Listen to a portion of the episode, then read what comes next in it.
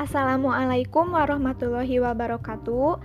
Perkenalkan, nama saya Lis Erlina dari program studi S1 Pendidikan Guru Sekolah Dasar Universitas Pendidikan Indonesia Kampus Tasikmalaya. Di sini, pada podcast pertama saya, saya akan membahas atau memberikan sedikit tips-tips mengenai kebahasaan. Walaupun saya bukan dari jurusan bahasa atau sastra, tetapi belakangan saya menemukan banyak sekali kesalahan, baik itu dari pengguna media sosial, dari mahasiswa, atau bahkan dari dosen sendiri yang masih salah dalam penggunaan di sebagai imbuhan maupun sebagai preposisi. Untuk menghadapi fenomena ini, saya akan memberikan sedikit tips bagaimana cara membedakan di sebagai imbuhan maupun di sebagai preposisi. Cara membedakannya sebenarnya mudah sekali. Nah, untuk membedakan apakah di dalam suatu kata itu sebagai preposisi atau imbuhan, ubah saja bentuk katanya ke dalam bentuk me. Kita ambil salah satu contoh kata ya misalkan dimiliki. Nah, ubah saja di-nya menjadi me. Jadi memiliki. Kata memiliki itu tidak rancu kan?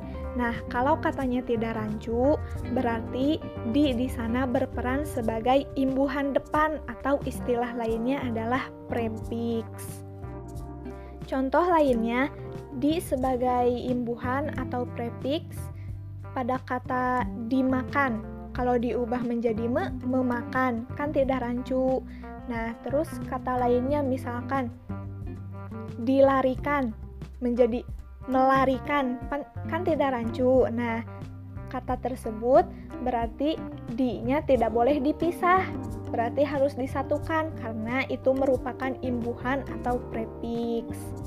Untuk selanjutnya, ada penggunaan di sebagai preposisi di sebagai preposisi saat katanya diubah ke dalam bentuk me, katanya akan menjadi rancu. Contohnya kata di antara. Kalau diubah ke dalam bentuk me jadi me antara. Masa kan ya? Terus contoh kata lain di atas jadi me atas. Kan tidak mungkin ya dan tidak ada dalam kamusnya.